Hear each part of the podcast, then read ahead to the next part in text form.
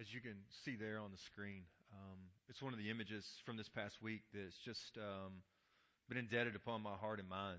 And what you see there is Ukrainian believers kneeling on that cold pavement there on Thursday morning as the Russians begin to make their way into their country, attacking them. And I think that moment is a stark contrast to what we're so often used to seeing and praising. And it's this truth that this is really a moment of weakness. I mean, there's no nukes. There's no tanks. They have no guns. I mean, they're bowing in, in a sign of submission, not in rebellion. And it's a moment of reminder that they are praying and calling out to the God who is able. That there's a God who is their strength that no one else may see and be aware of, but they are calling out and crying out to Him that He might act on their behalf. It's a sign of submission. And I think that really parallels well as we come into Genesis chapter 1 this morning and we begin to look at God's creation to realize that God, the invisible God, speaks and the entire world leaps into existence. And what we see is not rebellion to our Creator, but submission, joyful submission as everything comes into a being, as this God simply speaks. It's this moment of reminder as we look at Genesis 1 that Moses again writes these words and he's there with the people of Israel as they've made their way out of Egypt and wandering in the wilderness. And he speaks to them. Why? Because they've spent time in Egypt. They know what the gods there that they worship. And they're walking and, and beside encountering all these other nations and people who worship all these other gods. And the temptation will to be to begin thinking that those gods are the ones that we ought to worship. Maybe we should worship the sun or worship the moon or worship these other gods of creation who brought everything out of this watery chaos. And, and Moses instead writes and says, guys, I want you to know the truth of who your God is. Who is this creator God? And so he writes here in the book of Genesis in the first 11 chapters telling us about the story prior to Abraham and prior to the patriarchs and everything unfolding, how it began in the beginning. It's this moment, I think the temptation for the people of Moses' day and similar to our temptation is refuse to submit to God. We begin to pursue other things, thinking that somehow those things will satisfy, those gods will bring what we need. And Moses writes back and says to us, guys, when everything and everyone submits to the word of God, it's really good. When everyone and everything submits to the Word of God, it's really good. This morning we're, we're going to be facing a, a, rather large section of text, verses 2 through 25, and here in Genesis 1, and how the creation calls us to submit.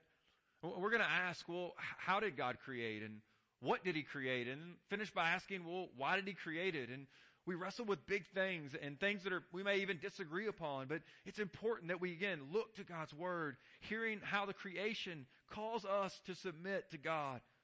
And this first truth comes out is, well, how did God create the world? He created the world simply by speaking. Therefore, we are to submit to God's Word because He alone can transform us. He alone, as Paul says in Romans, He can bring things to existence that are not.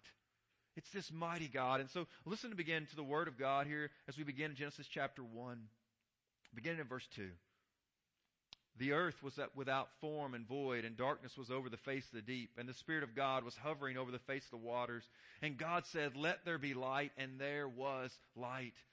He begins by saying to us that this world is without form and, and, and it's void. And, and those are the very things that Jeremiah chapter 4 verse 23 is Jeremiah looks and he sees Judah devastated as these other nations come in and the Babylonians are, are wrecking things. And as he looks out, he just sees this devastation unfolding. There's no inhabitants of the land. And in some ways it reminds us of what's here. No, there's no sin and chaos, but there's without form and void. There's no people. It's, it's not yet inhabited. And, and so he sees this. And he says further that, that darkness was over the face of the deep. Well, why is there darkness there? Well, the reality is there's not yet light, as we're going to see there in verse 3. And, and there it is. It's just the war- entire earth is covered by water. And in some ways, the earth is, is functioning like this wilderness, right? It, it's, it's dark. It's seemingly disorganized. And the question comes, well, how will God bring order to this? How will God transform this place that's without form and void and darkness is over the surface of the deep? How will God do that? By His Word and His Spirit. Look what it says.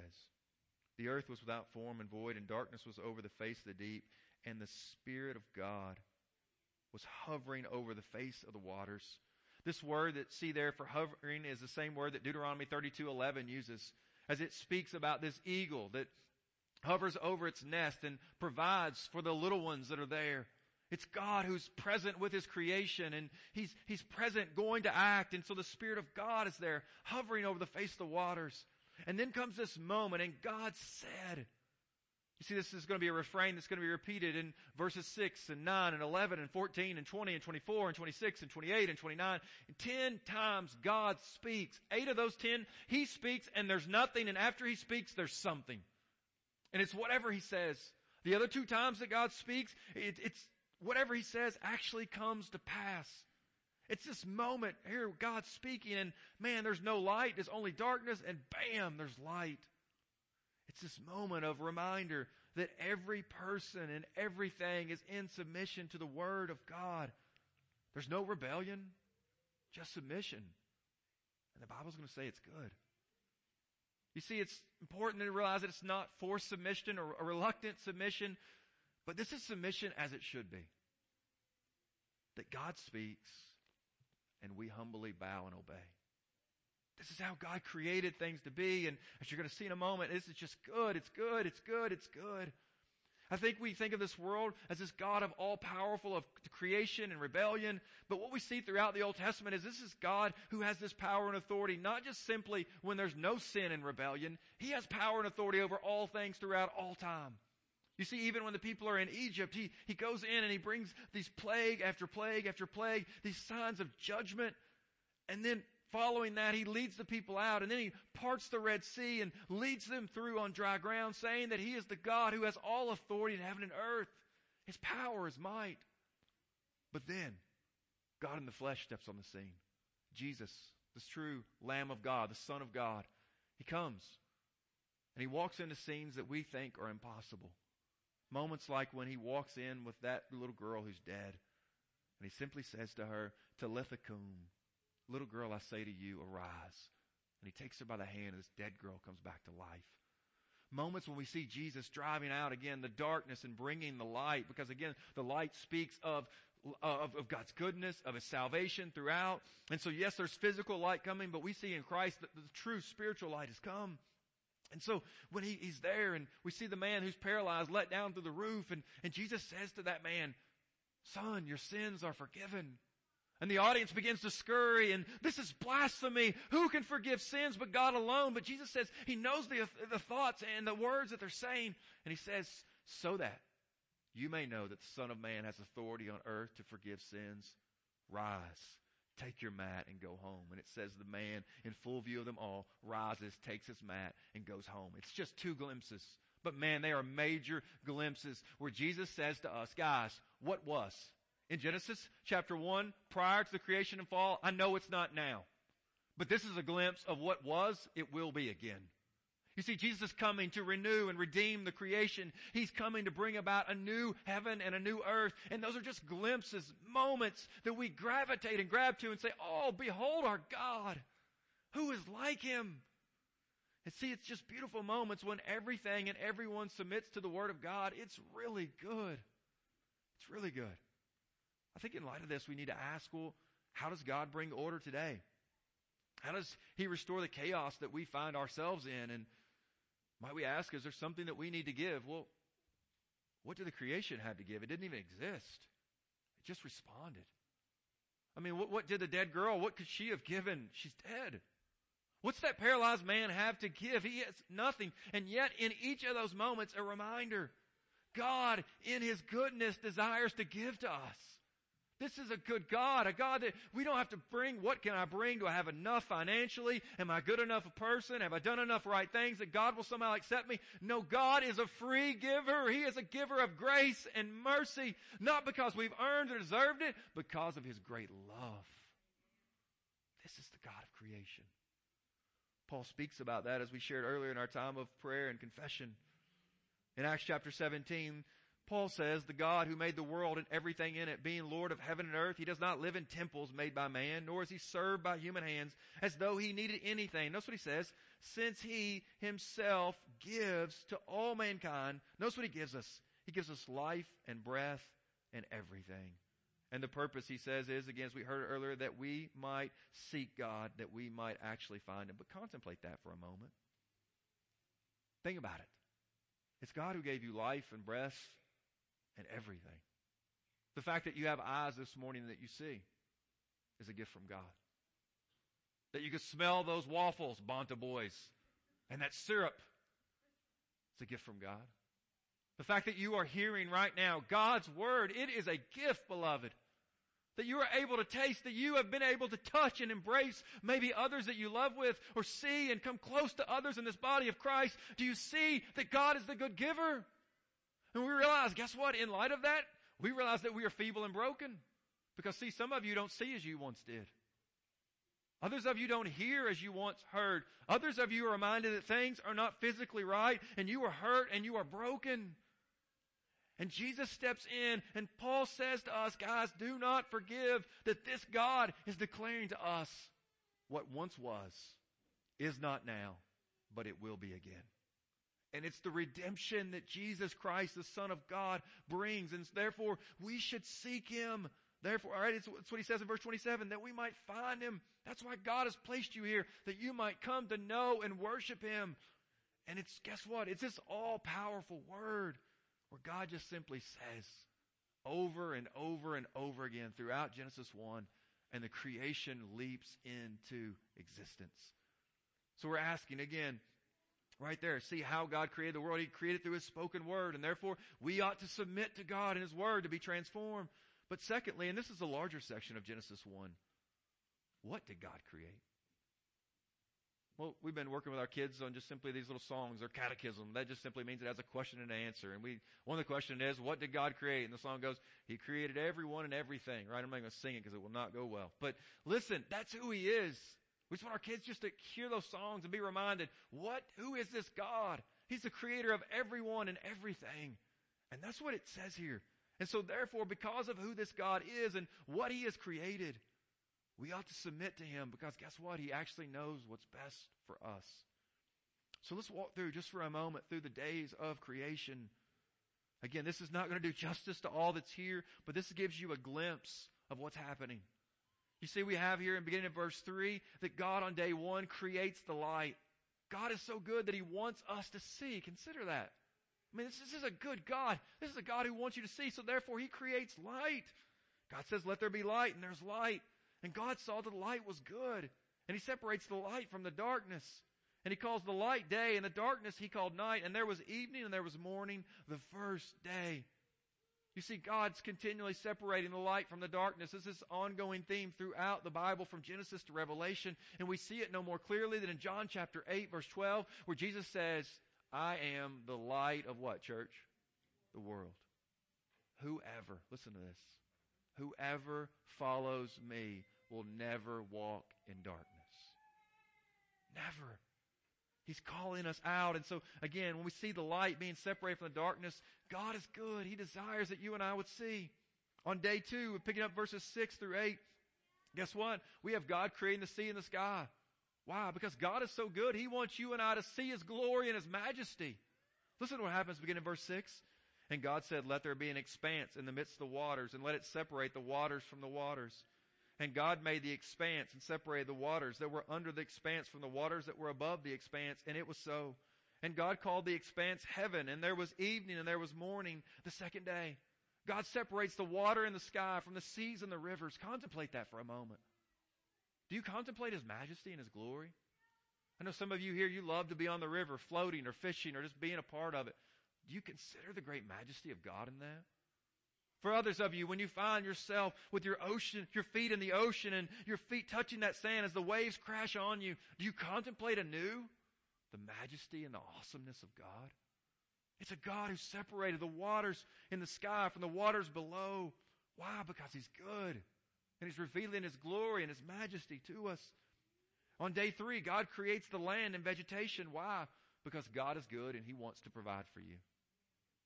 God is good and He wants to provide for you. And so listen to what He does there, verse, beginning verse 9. And God said, again, do you hear the refrain? And God said, and God said, and God said. He said, let the waters under the heavens be gathered together into one place and let the dry land appear. And so this is the formation, right, of land and earth and the waters being separated. And it was so. God called the dry land earth and the waters that were gathered together, he called seas. There's not just one sea, seemingly seas. And God saw that it was good.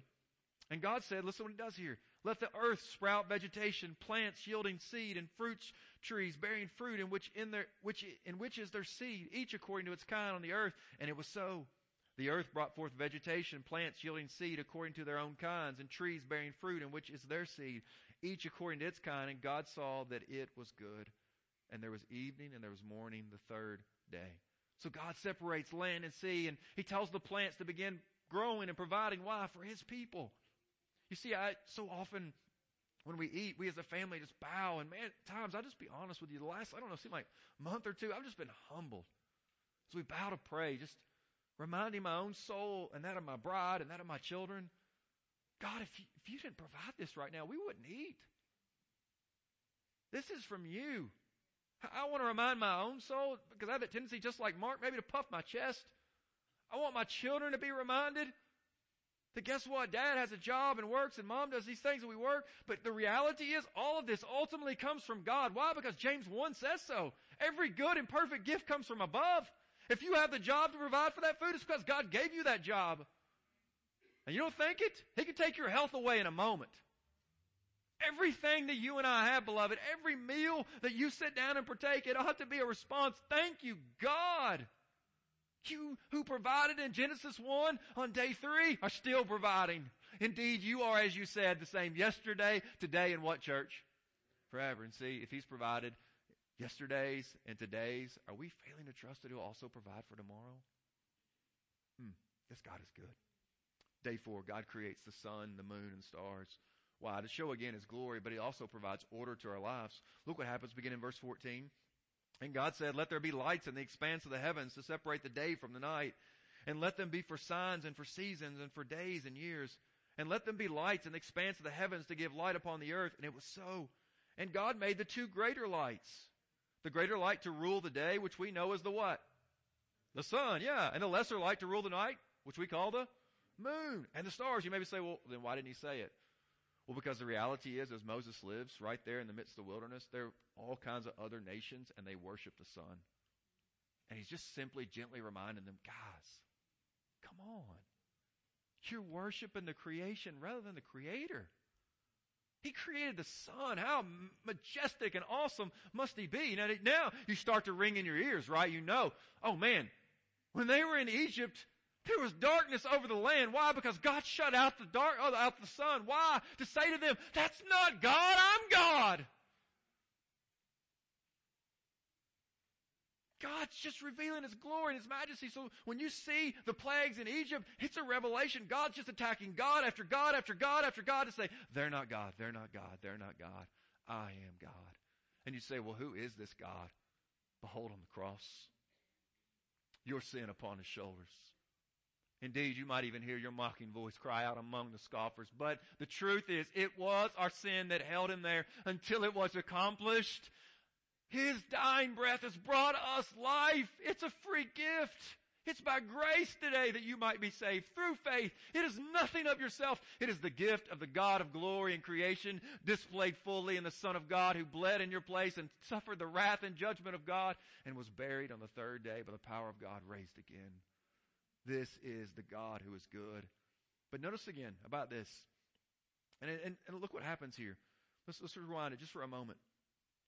Verse 14. And so he talks about how these lights and the sun, the sun, the moon, the stars, how everything's working together. Look what he says. And let them be, notice what he says, for signs and for seasons, for days and for years.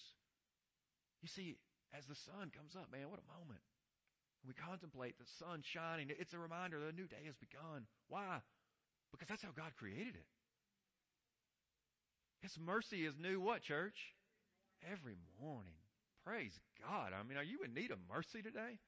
Hallelujah. This God never changes. But have you ever wondered why do we have seasons?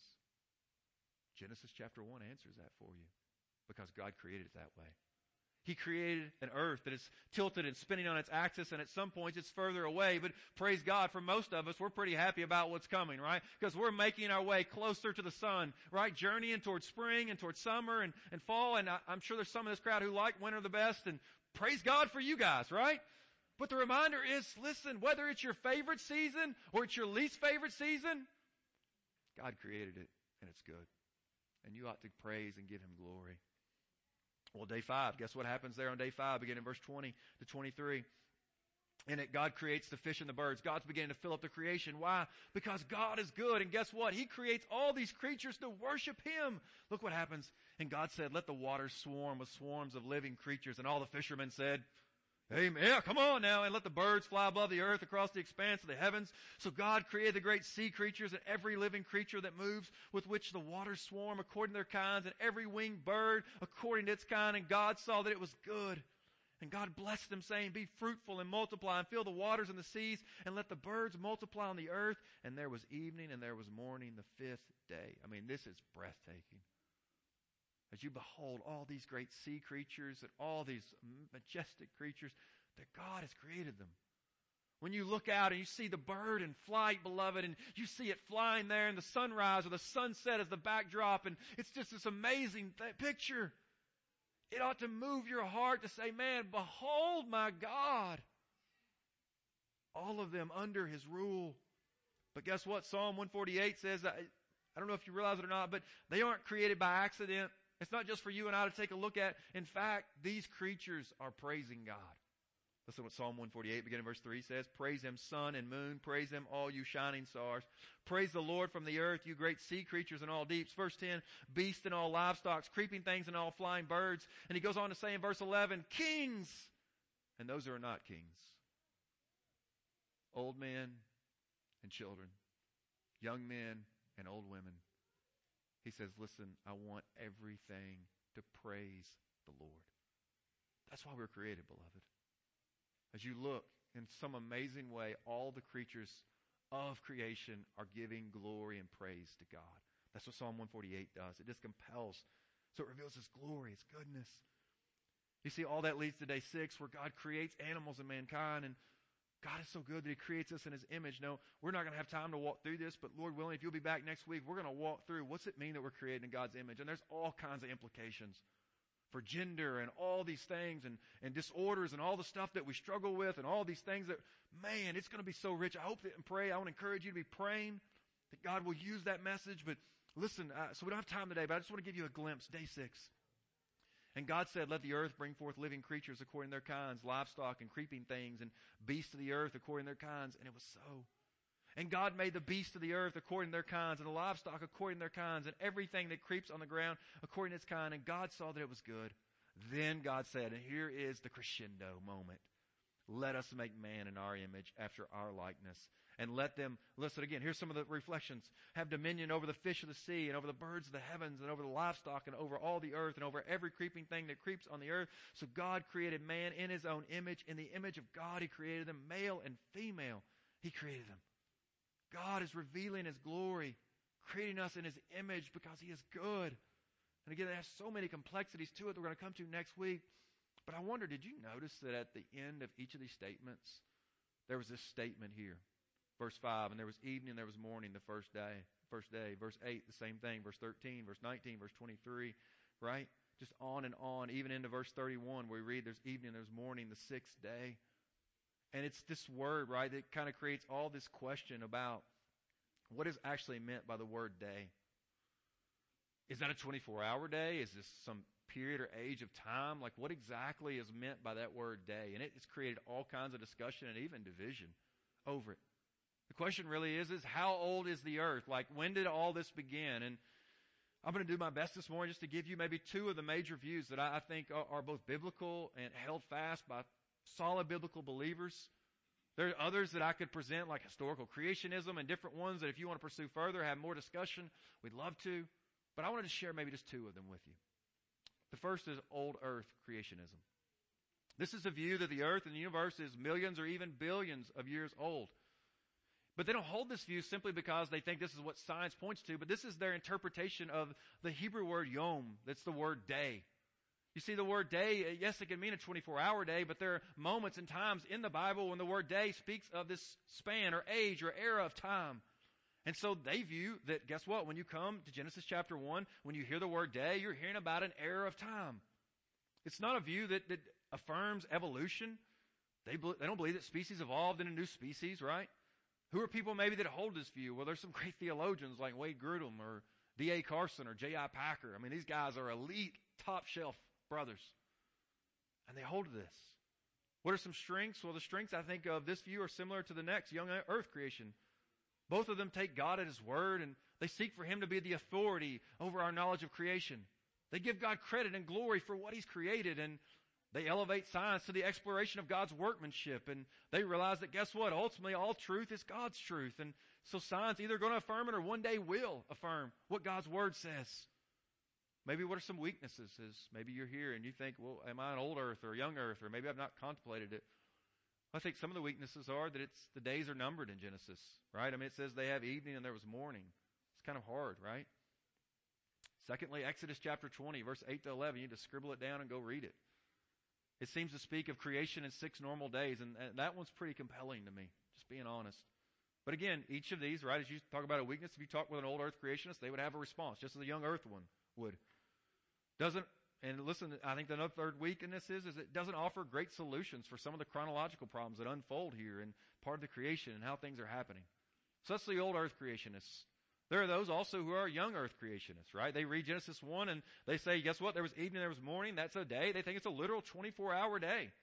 I'll be honest with you, I tend to lead in this direction, but I know, I know this, that none of these views are bulletproof. They all have challenges, right?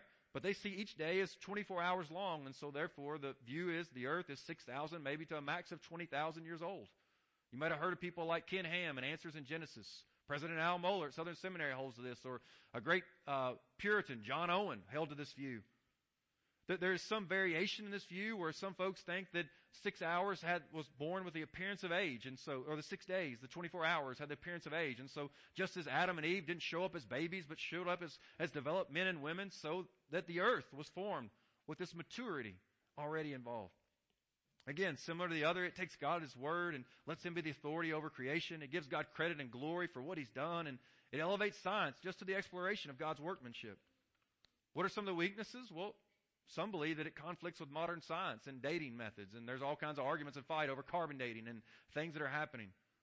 We also have to acknowledge for those who hold this view, there's a lot happening on Genesis on day six. Right? I mean, there's a lot of things where God plants the garden and the man's there and then Eve's created and then he brings all the animals to them and he names them. And I know there's, again, responses to each of these, but we have to be honest. There's challenges no matter what view you hold to. And so I say all that to say this again, because I think we have to real, deal with some of those. And if you want to talk more, let's, let's do it. But I think it's important that as you come to Genesis chapter 1, the reminder is that everyone and everything is to submit to God. And so this imagery might be helpful. Close fisted and open handed. You see, there's some things in this hand right here that are just close fisted. Like that this is actually the true Word of God. That Jesus Christ is the true Son of God who gave His life and died and buried and raised on the third day and only salvation can be found in Him. But then there's things that are more open handed about our faith. Like how does the end times unfold and what about the thousand year reign and those different things in Revelation that we might fight or argue over. In fact, as we come to Genesis chapter 1, and whether we see it as a young earth or old earth, guess what? There's just things that are open handed that we just can disagree on and debate about.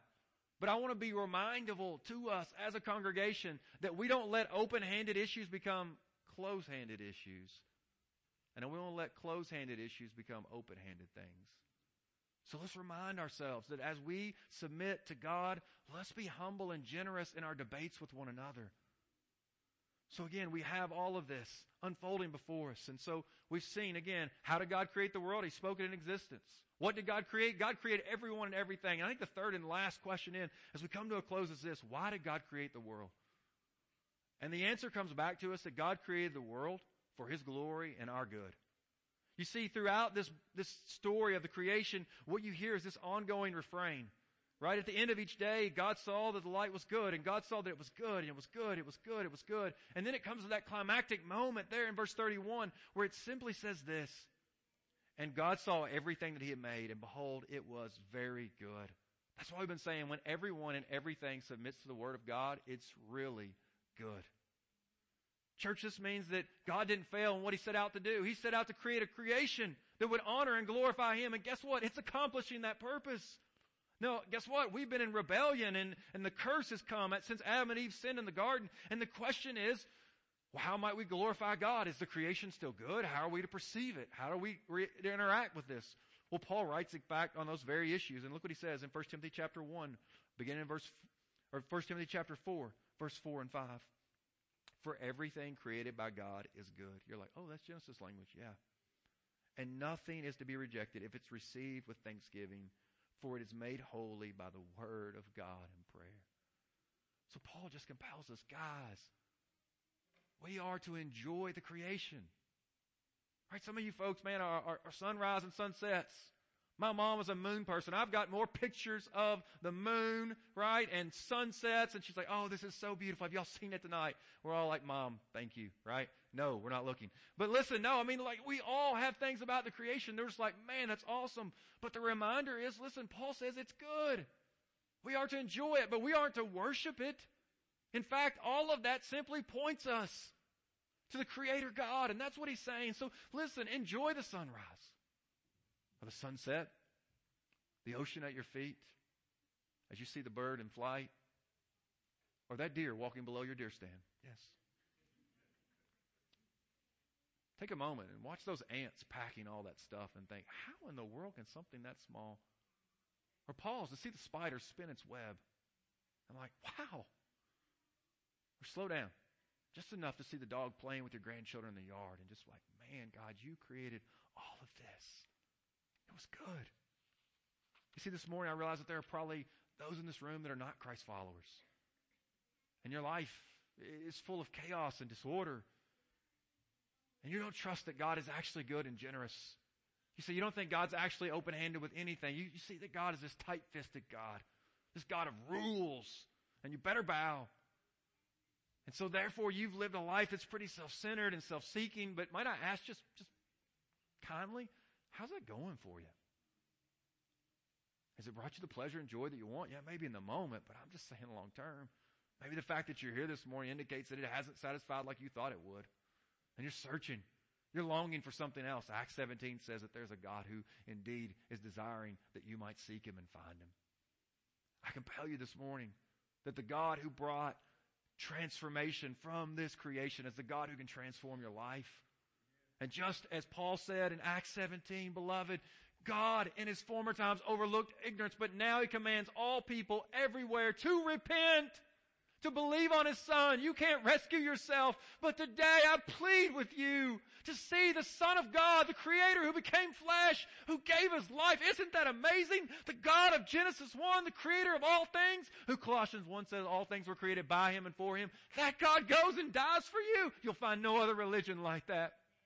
There's no other one. With the God who comes flesh and he dies for sinners who are in rebellion against him. Church, behold your God. Oh, believer, I compel you and urge you with all that's in me today, believe on Jesus Christ and you might be saved. To the church this morning, know that God has given us His word for His glory and our good. Might we gladly, like the creation, submit to it? So I want to ask you just one simple question, church. In what area of your life right now are you failing to submit to the Word of God? The other question is, what are you going to do about it? Will you repent, turning from your sin and looking to Christ? Beloved, I want to let you know for those who do, what you'll find is, is that it's really good. Because when everyone and everything submits to the Word of God, it's really good. Would you pray with me? Father, thank you for the joy of preaching your word. Oh, Lord, as I trembled this morning, as I considered how feeble this manuscript and these words that I had put together, oh, God, just trusting that you would see fit to give life to these feeble words, that you would cause the people of God's heart to burn for the gospel, that they would be in awe of their Creator, and they would be just devout in their worship and submission and surrender to Jesus Christ who gave their life for Him. Father, I pray also for those in this room this morning. I've been praying, God. Brother Todd and I've been calling out to you that they would show up this morning. who have yet to bow their knee. Oh God, that they might in this place sing the God of all creation, the God of glory who gave us life for them. Oh God, would they bow? Oh Lord, I pray today, please God, please God, I don't desire that they would, they would perish. Oh God, as you said, but they all might come to repentance. Oh God, I thank you for your word. I thank you for the hope of the gospel that's been set before them. And now I call out to you, please, please, Father, urge them forward by the truth of your word, that they might behold the God of glory, King Jesus himself. I pray this in the name of Jesus Christ. And all God's people said, Amen. Amen. We invite you this morning to come and to worship, to come and bow before the God of all creation, urging you to respond to the gospel.